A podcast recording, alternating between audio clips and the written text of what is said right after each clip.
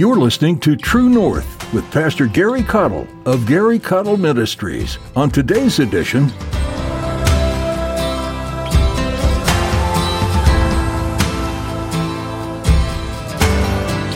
the only way you're going to stop this bleeding, amen, in your life and in this culture, in this country, is whenever you start obeying the Word of God again, amen. There are no alternatives. You can have all the physicians in the world, but you'll still be sick, amen.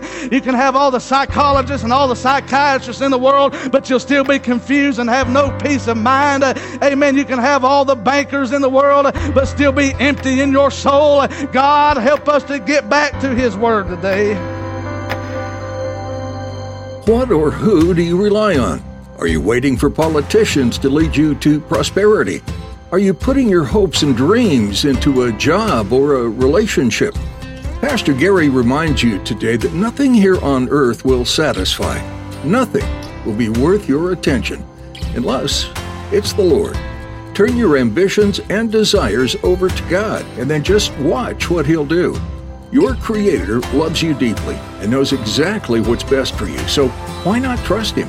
You won't be disappointed. Now here's Pastor Gary in the book of Romans chapter 1 as he continues his message, Caught on Fire.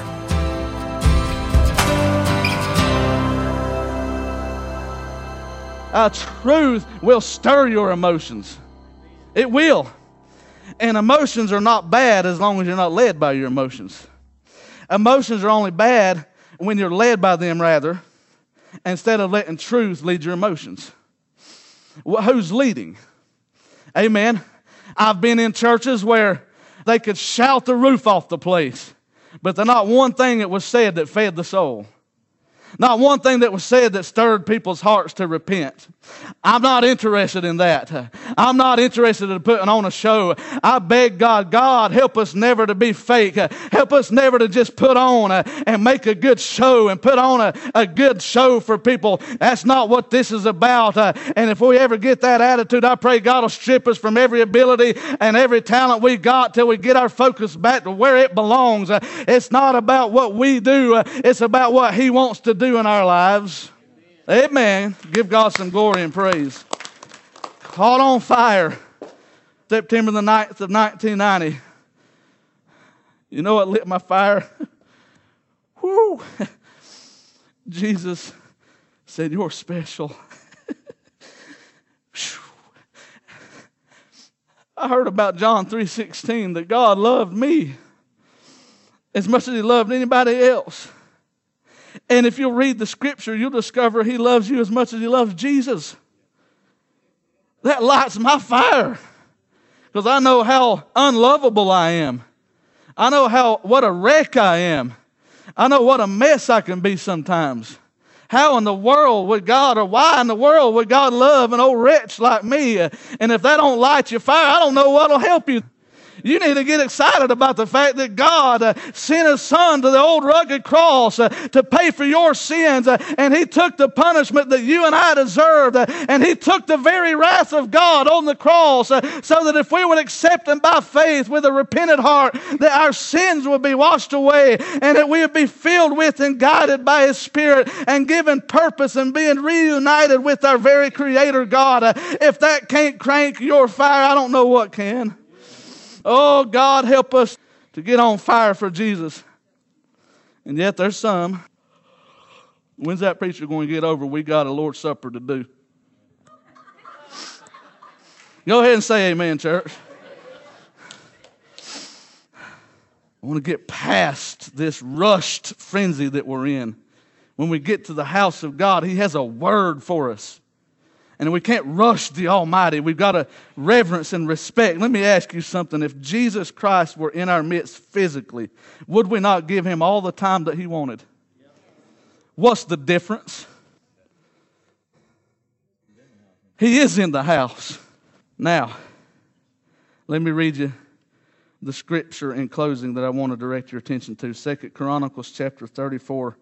And if you're a teenager or a young person especially, but anybody who the Lord is dealing with, I want you to pay attention to this, but look at what God can do, listen, with a teenager that has been caught on fire for Jesus. A teenager.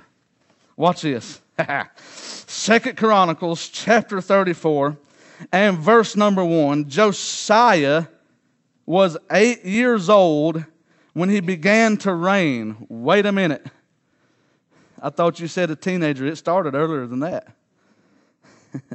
Somebody been teaching Josiah about the ways of the Lord.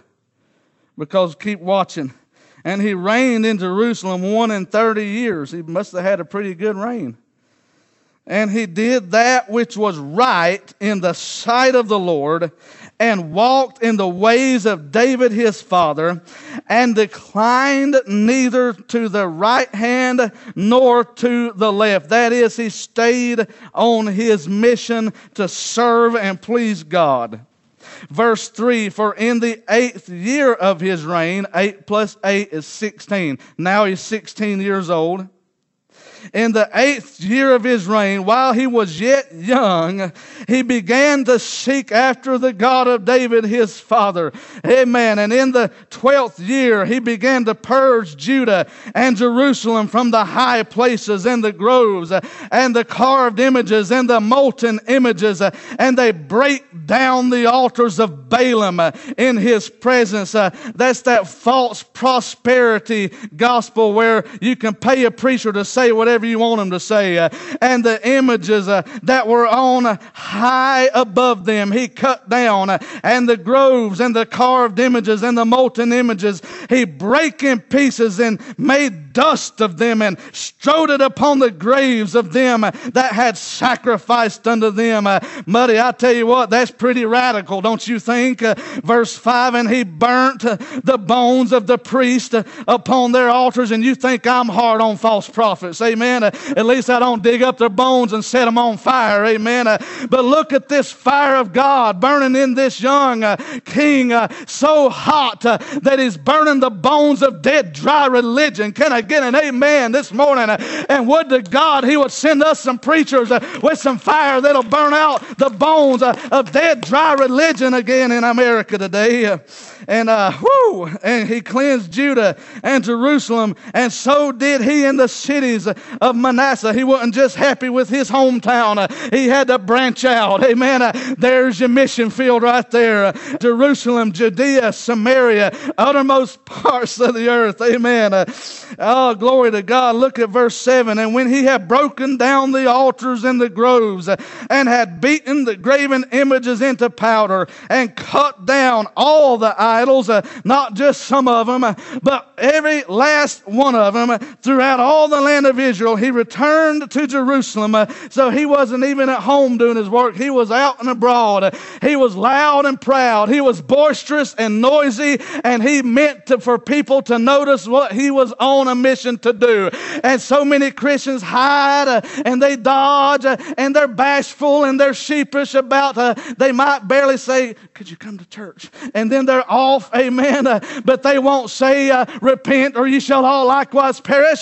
They won't say that you must be born again. They won't tell people what they need to hear, and God's wanting somebody with some boldness. Now in the 18th year of his reign, when he had purged the land and the house, he sent Shaphan the son of Azaliah and Messiah, the governor of the city. It done got broke out into politics too, amen. When God really sets somebody on fire, it won't just affect the house of God. It will affect the house of Congress. It will affect the White House, amen. It will affect our governors, and I'm praying God sends a fire that'll shake our nation to its core again, that'll bring us back to our knees, and praying to God Almighty, set our souls afire, oh God, I pray. Whew. I then lost my place. Jonah, the son of Joaz, the recorder. Somebody's making record of all this. Amen. I'm glad they did. To repair the house of the Lord his God. He said, I ain't finished yet. We done went around and we done preached to the politicians. We done burned up the old bones of the false prophets. But now judgment must first begin at the house of God. So now let's go to working on the brokenness of the church house. Amen. And when they came to Hilkiah the high priest, they delivered the money that was brought into the house of God. So offerings are definitely biblical, which the Levites that kept the doors had gathered of the hand of Manasseh and Ephraim and of all the remnant of Israel and of all Judah and Benjamin. And they returned to Jerusalem. Listen, and they put it in the hand of the workmen that had the oversight of the house of the Lord. I've got to ask this question. Where are the young people rising up to commit to being the oversight of the house of the Lord? I've got news for you. This generation that's gone ahead of us is not going to be here forever. And they're trying their best. They're holding the light. And they're holding the candle, feeble as they may be. And as weak as they may get. They're holding it with every last breath of their being. Praying, hoping that somebody will come along and let Jesus set that fire in them so they can commit their heart and their life to the work of the Lord. I'm telling you, it's time that we begin to value the treasure that's found at the house of God. I know we have technology, and I know people say, well, you don't have to be in church to have church, and we got all these doctrines of devils that keep us from congregating in the name of the Lord. And that's right, that's exactly what it is, because the Bible says, forsake not the assembling of yourselves together as the manner of some is. Amen. But so much the more as you see the day approaching. In other words, the closer we get to Jesus, the more we ought to meet. Now that's the book. Hebrews chapter 10. Read it for yourself. It'll say it every time you read it. It don't change. And somehow we have forsaken and neglected the house of God, and we have built our own houses, and we have built our own legacies. We have built our own careers, and we have built our own lives, and our houses flourish while the house of God is crippling along. Well, the house of God can barely keep the lights on. While the house of God barely has a flicker anymore. I'm saying to you, it's time to have a revival of the appreciation of God's purpose for the local church in your life directly. Amen. Let me tell you something. God designed it so that when you come to church, your cup could be filled to overflowing. That whenever you come in empty, you'll leave stirred, and you'll leave excited, and you'll leave on fire for God. I don't know about you, but I need every little bit of ounce. I need every shot in the arm I can get. Amen. I need every booster I can get. And I need God to set our souls on fire today, because there's a generation coming on that needs to understand the significance, the importance, and the biblical requirement of keeping up the house of the Lord. Amen. Woo! I was worried that I didn't have an outline. And they put it in the hand of the workmen. Thank God they were workers. They had the oversight, and they gave it to the workmen that wrought in the house of the Lord to repair and amend the house. Oh, we need some amending, and we need some repair work. And I'm talking about the leaky souls where we come in and we get stirred just enough to get us home. But after our lunch on Sunday, we done forgot what manner of man we would be held ourselves to be in the face of God's word. But God sent such a fire that we can never run away from what it is that God's trying to do in our lives. Whoo! And the men did the work faithfully. Good God Almighty, this is full of preaching. Amen. Did you hear that word? Faithfully. You know what faithfulness is? Amen. That's predictable commitment. Amen.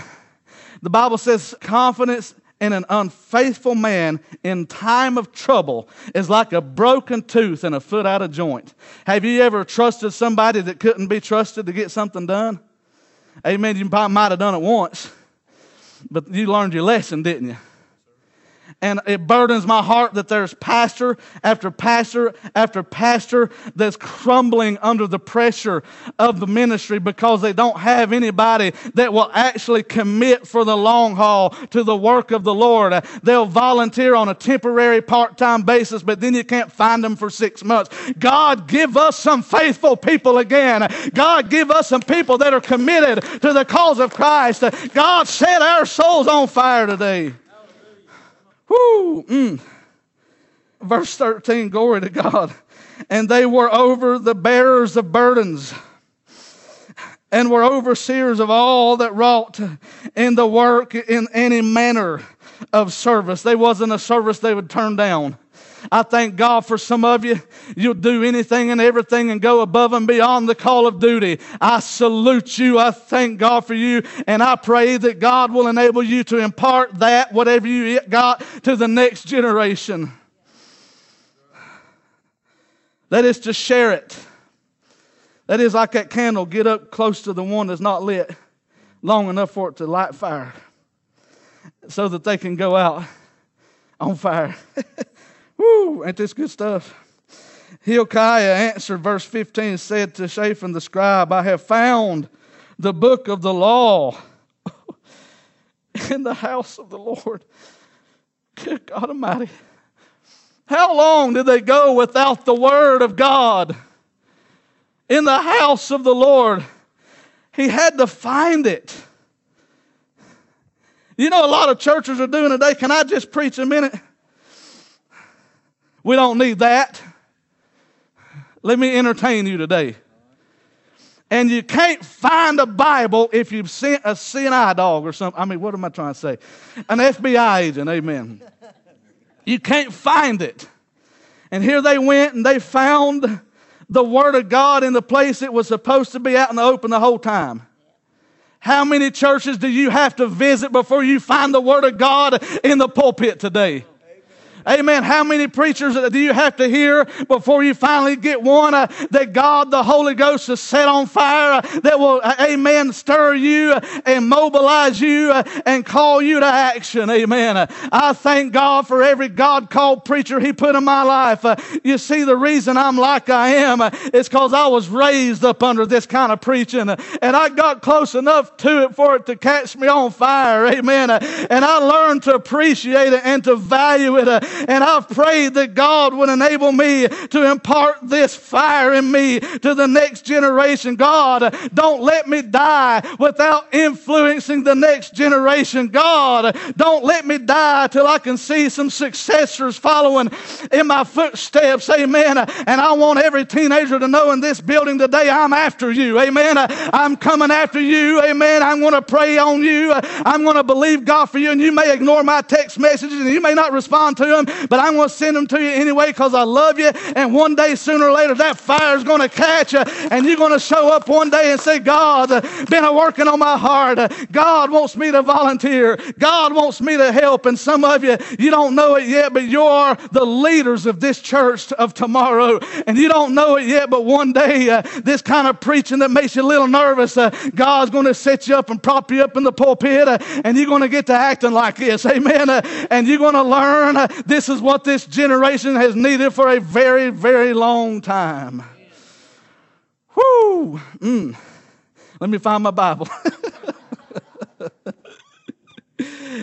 Would you say it was ironic or providential that I forgot my Bible?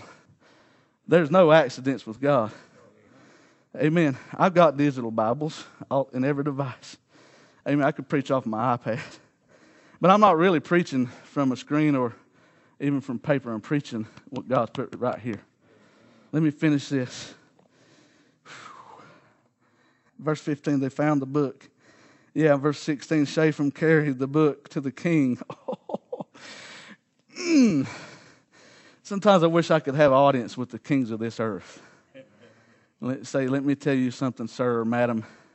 One day every knee is going to bow and every tongue is going to confess that Jesus Christ is Lord. Amen. And brought the king word back again, saying, all that was committed to thy servants, they do it. They have gathered together the money that was found in the house. Look at this, a functioning church. Amen. And have delivered it into the hands of the overseers and to the hand of the workmen.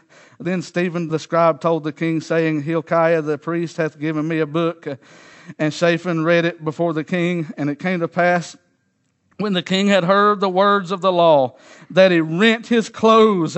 And the king commanded Hilkiah and Hiakam, the son of Shaphan, and Abdon, I know I'm slaughtering these words, the son of Micah, and Stephan, the scribe, and Asaiah, the servant of the kings, saying, Go inquire of the Lord for me, and for them that are left in Israel and in Judah, concerning the words of the book that is found. For great is the wrath of the Lord that is poured out upon us, because our fathers have not kept the word of the Lord. And I'm telling you, that's why we're in the mess we're in today. It's because our fathers have not kept the law of the Lord. But God send us some kings. God send us some governors. God send us some politicians and Republicans and Democrats that will repent of their old wicked ways, get their nose in this Bible, and begin to beg God to remember mercy and grace in a time of wrath today. He said, do after all that is written in this book. He said, the only way we're going to stop the bleeding, fellas, is if we get right with God. And I got news for this generation. The only way you're going to stop this bleeding, amen, in your life and in this culture and this country, is whenever you start obeying the Word of God again. Amen. There are no alternatives. You can have all the physicians in the world, but you'll still be sick. Amen. You can have all the psychologists and all the psychiatrists in the world, but you'll still be confused and have no peace of mind. Amen. You can have all the bankers in the world, but still be empty in your soul. God, help us to get back to His Word today. Amen. And Stephan carried the book to the king and brought the king word back again, saying, all that was committed to thy servant, they did it. I done got lost again. Amen. Let's see. And they that the king had appointed went to Huldah, the prophetess, the wife of Shalem, the son of Tikvath, the son of Harsa, keeper of the wardrobe. Now she dwelt in Jerusalem in the college. And God help us, we need the gospel to hit our colleges. Amen. And they spake to her to that effect. And she answered them, Thus saith the Lord God of Israel, tell ye the man that sent you to me, thus saith the Lord, Behold, I will bring evil upon this place and upon the inhabitants thereof, even all the curses. I ain't going to read the whole chapter, but follow me. The curses that are written in the book, which they have read before the king of Judah, because they have forsaken me and have burned incense unto other gods, that they might provoke me to anger with all the works of their hands.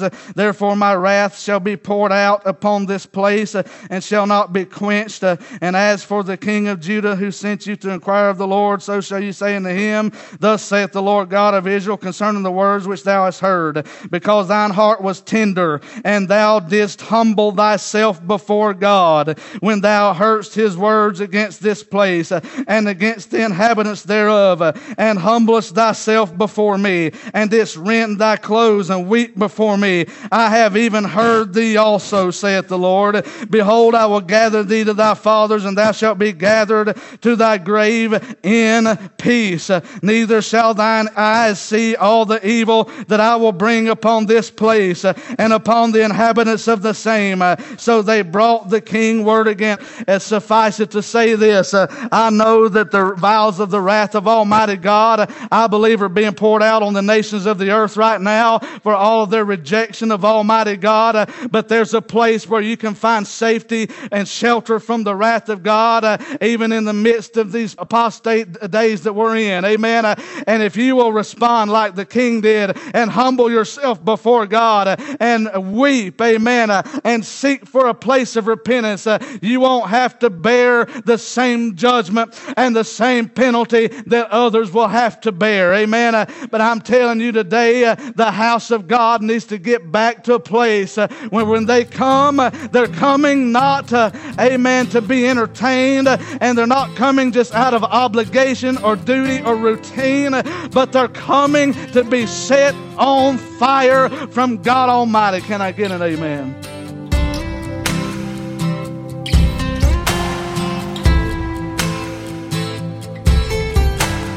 You've been listening to True North with Pastor Gary Cottle. We're so glad you joined us today for this study in God's Word.